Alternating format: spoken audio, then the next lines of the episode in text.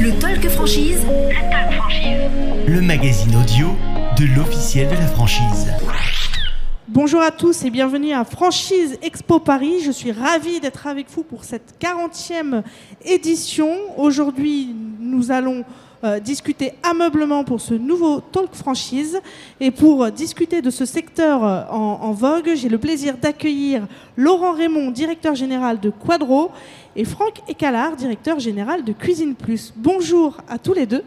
Bonjour. Bonjour. Merci d'être à mes côtés euh, ce matin. Donc, comme vous, comme vous le voyez, je ne suis pas Nicolas Monnier, parce que mon collègue est, est- est absent aujourd'hui. Je suis Camille Boulat et je suis journaliste pour l'officiel de la franchise. J'ai oublié de me présenter. Alors, merci d'être avec moi euh, cet après-midi. Euh, pour commencer, est-ce que vous pouvez décrypter un petit peu votre, vos enseignes respectives, le maillage territorial et sur quel marché vous évoluez? Laurent Raymond. Le réseau Quadro est, spécialisé en agencement sur mesure pour l'intérieur de la maison.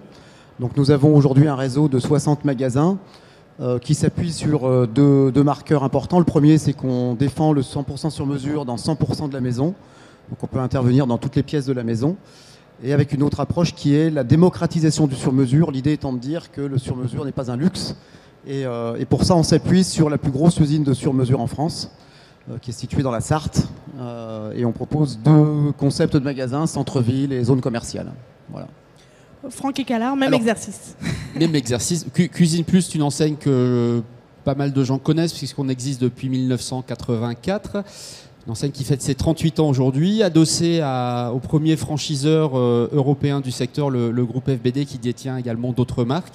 Le réseau compte, euh, à- au moment où l'on se parle, euh, 61 magasins et euh, une fin d'année qui est prévue aux alentours des... Enfin, à 70 ou plus euh, magasins, donc un rythme de croissance d'une euh, 12-14 ouvertures par an depuis deux ans. Euh, un secteur qui est en forte progression. Et donc le credo de Cuisine Plus, euh, un petit peu à l'instar de ce que disait Laurent, c'est aussi de proposer euh, des cuisines premium à un niveau de prix accessible avec euh, aussi une volonté d'être sur des approches commerciales qui sont euh, extrêmement, euh, extrêmement claires pour le client. On a une offre permanente sur de l'électroménager, euh, donc le, le prix est connu à l'avance. Euh, et puis euh, également euh, une volonté de se diversifier un petit peu sur d'autres univers que la cuisine progressivement. Alors on le sait, euh, l'agencement de l'habitat a connu de fortes progressions du fait des confinements et du fait qu'on était chez nous et qu'on a souhaité euh, un peu rénover notre intérieur. Quel regard vous portez l'un et l'autre sur euh, vos marchés respectifs? Parce que vous êtes sur des marchés un tout petit peu différents. Donc quel regard vous portez sur cette croissance et, sur les mois à venir? Laurent Raymond Alors nous, effectivement, on est sur un marché, euh, le marché de l'agencement sur mesure, qui est un, mar- un marché encore assez récent. Donc c'est un marché qui connaît une croissance euh, permanente de 5 à 10% par an avant la période Covid. Euh, on a connu évidemment une, flambée à l'occasion des, déconfinements successifs. Donc le regard, c'est un marché qui continue à se construire et à se mailler. On est dans cette phase encore où finalement l'offre crée la demande. Donc à chaque fois qu'on ouvre un magasin, on donne de la visibilité à l'offre et euh, les magasins euh, démarrent très vite.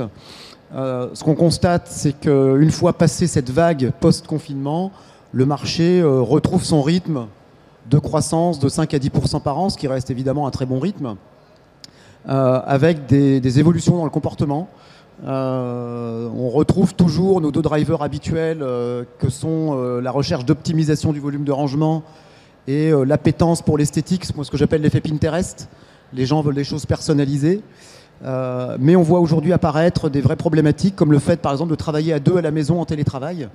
Euh, et ça, il faut l'organiser parce qu'il y avait un peu de télétravail avant, mais euh, ça devient maintenant vraiment quelque chose qui s'ancre. Et travailler à deux à la maison en même temps pendant trois jours, euh, bah, ça s'organise. Donc euh, on voit apparaître comme ça des nouveaux besoins, on va dire. Vous constatez les mêmes euh, demandes et les mêmes attentes des, clients, euh, Franck Écalard Oui, d'une façon générale, euh, bon, tout le monde sait que le confinement a été très favorable au marché du meuble d'une façon générale, pour les raisons que Laurent évoquait. Donc, on, a aussi cette, demande de télétravail dans la cuisine, donc il faut être sensible aux clients. L'acteur numéro un de la fabrication de cuisine en, en Europe, c'est l'Allemagne, et donc nous nous approvisionnons auprès de fabricants allemands, mais pas parce qu'on ne veut pas faire du français, c'est juste qu'à un moment, vous savez, le, RSE et le Made in France, euh, ça va bien jusqu'à ce que vous annonciez le prix au client. Donc, euh, bon, je dis pas que ça ne changera pas, mais en tout cas, non, c'est c'est pas le moteur principal. En revanche, là où je vous rejoins, c'est que malgré tout, Cuisine Plus, c'est une enseigne euh, bretonne. hein, c'est une enseigne qui est née à Quimper, alors au fin fond du Finistère, où le siège est toujours présent. Le siège social est toujours à, Quimper. Euh, et puis, Cuisine Plus, c'est une enseigne pour le coup franco-française. Et, euh, quand on a 60 magasins, euh, on fait vivre des centaines de familles françaises. Et donc, pour le coup, cet argument-là, on l'a aussi, mais, mais ce n'est pas le moteur de, l'achat. Je crois que le, si votre question c'était quelles sont les tendances de consommation, les tendances des consommateurs aujourd'hui, euh, clairement, le- le- le- les confinements ont fait que les consommateurs ont eu envie de se faire plaisir. euh, ont eu envie de parce qu'ils pouvaient pas dépenser leur achat Il y a eu leur, un leur- report, leur argent Il y a eu un report de la on pouvait consommation. plus aller au restaurant, pouvait pas. plus aller euh, en voyage, etc. Euh, et donc le, le maître mot, c'était de se faire plaisir en, en s'offrant de belles choses avec des fonctionnalités, et là Laurent a raison, des fonctionnalités qui n'existaient pas. Nous, le télétravail, euh, aujourd'hui, on a développé des modules télétravail avec des tables qui basculent de façon à ce qu'on puisse créer un, bureau pardon, au, sein de sa cuisine. Euh, mais voilà, donc euh, moi je dirais que le moteur de consommation actuel, c'est vraiment se faire plaisir. On en a bavé pendant deux ans, donc là maintenant, on ouvre le porte-monnaie et on a envie de se faire plaisir.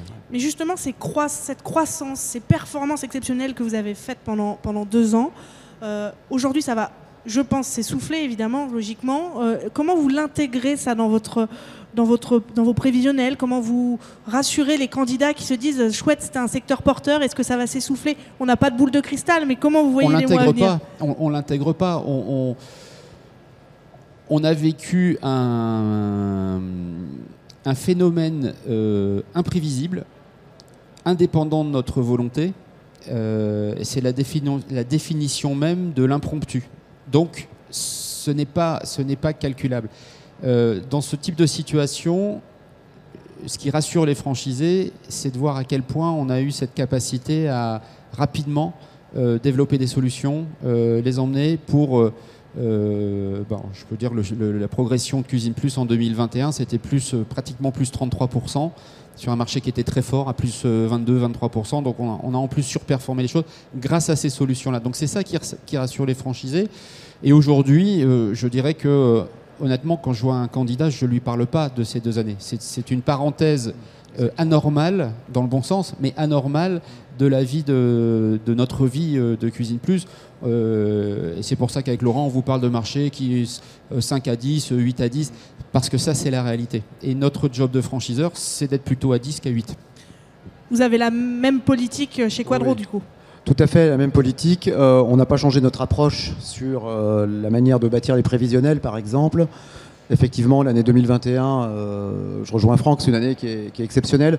Pendant le confinement euh, de mars-avril euh, 2020, si on avait imaginé que ça allait déconfiner avec euh, autant de puissance derrière, on était tous en train de se dire dans quel état euh, ça va se, enfin, on sera à la fin de l'année. Enfin, La relance était incertaine. il la faut le relance dire. était incertaine, elle a été euh, incroyable, avec euh, à la fois une année 2021 qui est faite de, de- de records absolus en termes de performance commerciale, de difficultés opérationnelles aussi, parce que alors pour le coup, nous en tant qu'industriels, on a vécu quand même la pénurie sur les, les matières premières, J'allais y venir, oui. donc les délais se sont rallongés inévitablement.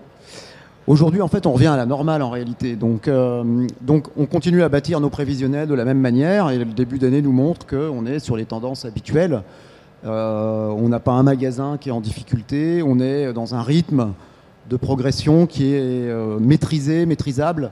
Et on, on tient ce discours de sagesse aussi en disant que on continue à bâtir les prévisionnels en étant raisonnable. Vous parliez de retour à la normale, mais on Mm. a ce- ce- ce- cette ombre des problèmes d'approvisionnement aujourd'hui Mm. euh, qui, qui- qui, euh, qui est au-dessus de, de nos têtes. Comment vous adaptez euh, l'un et l'autre dans vos enseignes sur ces problèmes d'approvisionnement, les hausses des coûts de- des matières premières et tout ce qui s'ensuit? Alors nous, on l'a travaillé en tant qu'industriel en allant chercher des gains de productivité. On a accéléré sur des programmes de transformation industrielle qui étaient déjà engagés en fait, euh, qu'on a accéléré pour aller plus vite, de sorte à ne pas répercuter l'intégralité des hausses qu'on a prises sur les matières premières, euh, sur les magasins et donc sur le consommateur final. Donc on, a réussi à l'absorber. Euh, maintenant voilà, on va voir comment va se passer l'année qui vient. De toute façon, on est dans un cycle inflationniste, qu'on le veuille ou non. Donc il y aura très probablement encore des hausses de prix cette année. Mais c'est le cas dans tous les secteurs en fait. Donc il faut juste être raisonnable. Euh, il ne faut pas que ça mette en péril. Vous savez, c'est l'élastique. hein, on tire sur l'élastique, mais il y a un moment donné où euh, il faut faire attention. Euh, nous, on a la chance d'être sur un secteur d'activité qui est encore très peu concurrentiel. Le rangement, c'est nouveau, donc on est vraiment dans cette phase émergente de marché, comme je le disais tout à l'heure, où l'offre crée la demande, ce qui permet aux magasins d'être sur des niveaux de marge confortables. Là aussi, ça leur offre une certaine flexibilité par rapport à leurs charges fixes, donc le modèle économique résiste bien à la période. Vous avez la même analyse de votre côté chez Cuisine Plus? Ben, nous, on subit ce que nous font subir les, et ce que subissent eux-mêmes les industriels euh, avec, avec euh, cette, euh, je dirais, cette sécurité qu'offrent les grands groupes industriels qui avaient déjà anticipé un certain nombre de, de hausses, puisqu'en fait, les, il y, a- il y a eu deux phénomènes. hein. Il y, a- il y a le phénomène des hausses qui ont été liés au, à la- au problème des transports, des containers, etc. Il faut quand même savoir qu'il y a deux ans, un container euh, de 30, de 30 pouces, ça valait 2000 euros. Aujourd'hui, il est passé à plus de, à plus de 14-15 000 euros. Ça s'est envolé. Euh, donc forcément, euh, ce qui est dans le conteneur de 30 pouces, euh, à titre d'exemple, un, un- un- un four, un four euh, de cuisson euh, sur son prix d'achat a pris 50 euros rien qu'en coût de transport. Donc évidemment, on est obligé de les répercuter. Évidemment, on est obligé d'être astucieux parce que le porte-monnaie du client, lui, n'est pas dans le conteneur. Lui, il n'a pas pris, euh, il a pas, il a pas fait pris x2 ou 50 euros. x4. Euh, donc il faut, il faut s'adapter. Il faut, il faut parfois euh, euh, vis-à-vis du client avoir un discours d'honnêteté, puisque un- quelque chose qui est important, c'est comme de respecter son client et de respecter le budget qu'il est prêt à mettre dans son achat. Donc parfois, ça passe par des solutions qui sont peut-être moins élaborées. Et puis, d'une façon un peu plus long terme, je, pense que ça peut être une chance. Ça peut être une chance aussi de, euh, de travailler différemment les matériaux, de- de- d'accélérer la, la recyclabilité de certains matériaux ou, ou tout simplement le- le- les approvisionnements. Donc euh, effectivement, euh, est-ce qu'on va vers une réindustrialisation de l'Europe? À titre personnel, je le souhaite. Je pense que ce serait une bonne chose. Euh, Est-ce qu'on va faire plus de, de recyclage Euh, Je le souhaite aussi. hein. Depuis le début de l'année, on a les distributeurs ont une forte euh, pression hein, sur la, lo- la loi de, de- de récupération et de recyclage un pour un. Donc, euh, bah, écoutez, gageons que euh, de toute façon, comme disait Laurent, on est sur des cycles durables, On est sur des cycles infla- inflationnistes, avec des pays sur lesquels il y avait une très forte approvisionnement de, matières premières. Donc, on ne peut que faire preuve de- d'imagination, de, résilience et de, et de capacité d'adaptation. On a compris que c'était un secteur porteur. Euh, quels sont les profils de candidats que vous recherchez l'un et l'autre? Est-ce que c'est les mêmes profils? Est-ce qu'il y a des compétences spécifiques à connaître? Est-ce qu'il faut être issu du secteur? Quels sont les profils idéaux pour vous chez Quadro? Bon, le profil idéal, on le cherche tous. Euh, Le mouton à cinq euh, pattes. ouais, c'est ça. Non, je pense que ce qui est, euh, bien évidemment, la dimension commerçante est fondamentale, parce qu'on est dans un métier de commerce avant tout. Pour ce qui nous concerne, il faut aussi une appétence technique.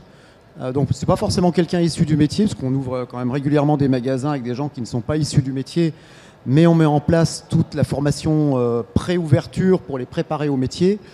Et on double cette formation d'un accompagnement post-ouverture par un formateur terrain qui accompagne pendant plusieurs mois les magasins après leur ouverture pour accompagner euh, la montée en compé- compétences qui se poursuit après l'ouverture du magasin.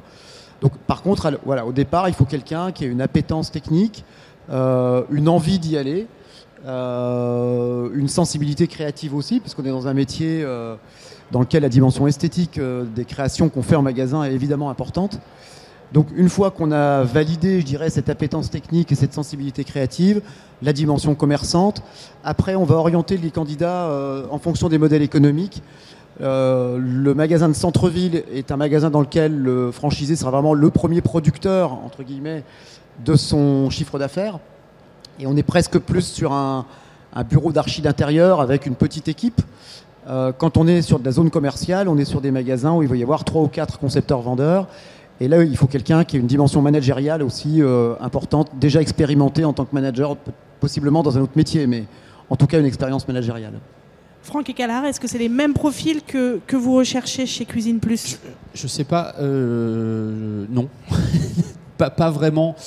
Euh, une franchise, c'est quoi? C'est euh, c'est une marque, un savoir-faire et puis un accompagnement. Et un franchisé, c'est quoi? D'ailleurs, un franchisé et un franchiseur, c'est quoi? C'est deux personnes qui vont se marier. Un On le contrat de répète franchise- souvent. contrat de franchise, c'est un contrat de mariage. Donc nos intérêts sont communs.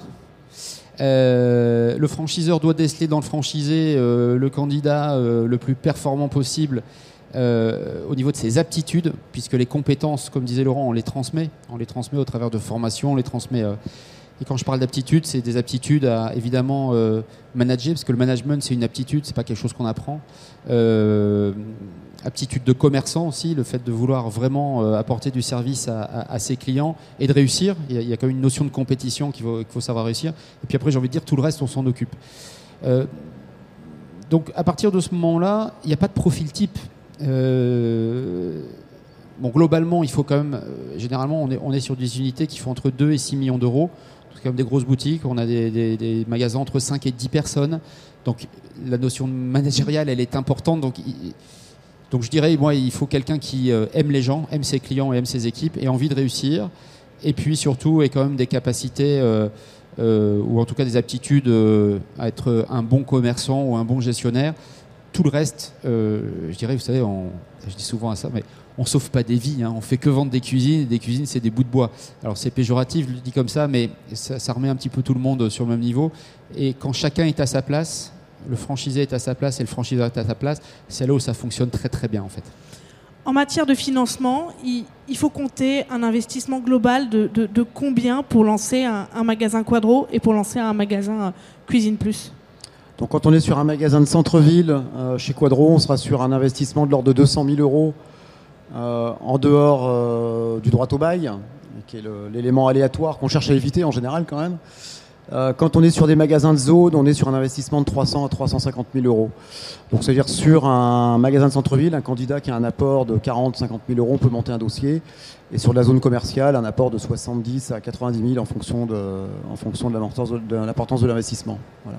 Ce sont les mêmes investissements chez Cuisine Plus ou, c'est euh, différent? Bien sûr que c'est différent. Non, non. Euh, un magasin Cuisine Plus, c'est 400, euh, 350, 400 000 euros. Euh, et donc en termes d'apport personnel, on, a des conditions avec nos partenaires bancaires qui font que à partir de 60-70 000 euros d'apport, on, sait financer sur des proportions, des ratios de 1 à 4.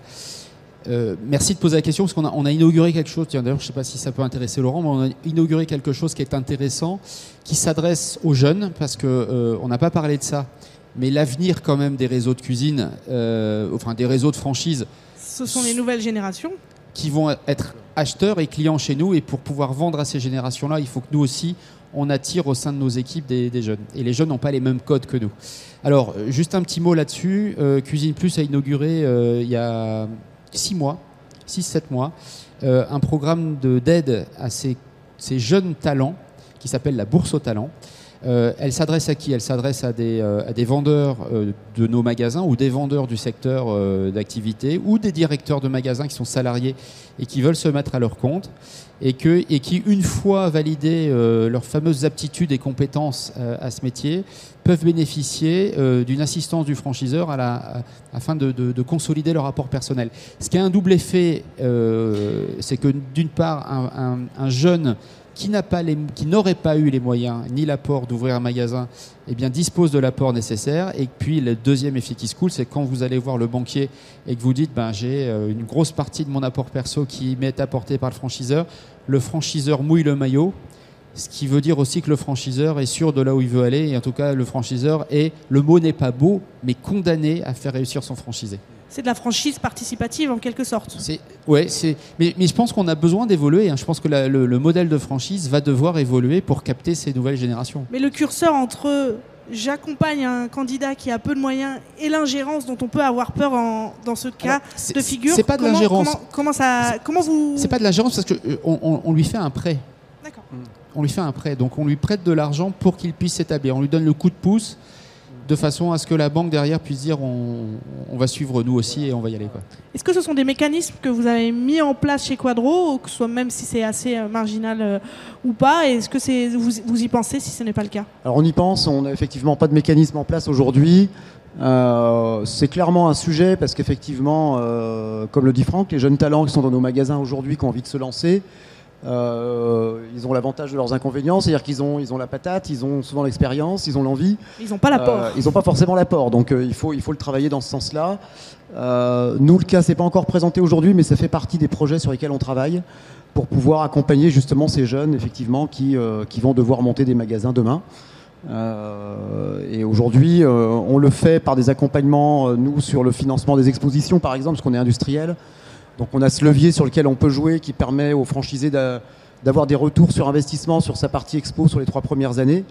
Euh, c'est le moyen qu'on démontre, nous aussi, euh, aux banquiers, pareil, que le franchiseur est derrière et croit vraiment dans le projet, dans le candidat. Euh, mais clairement, oui, sur les jeunes, je, je rejoins Franck, il y a un vrai sujet. Mm. Merci beaucoup à tous les deux d'avoir été avec moi cet après-midi.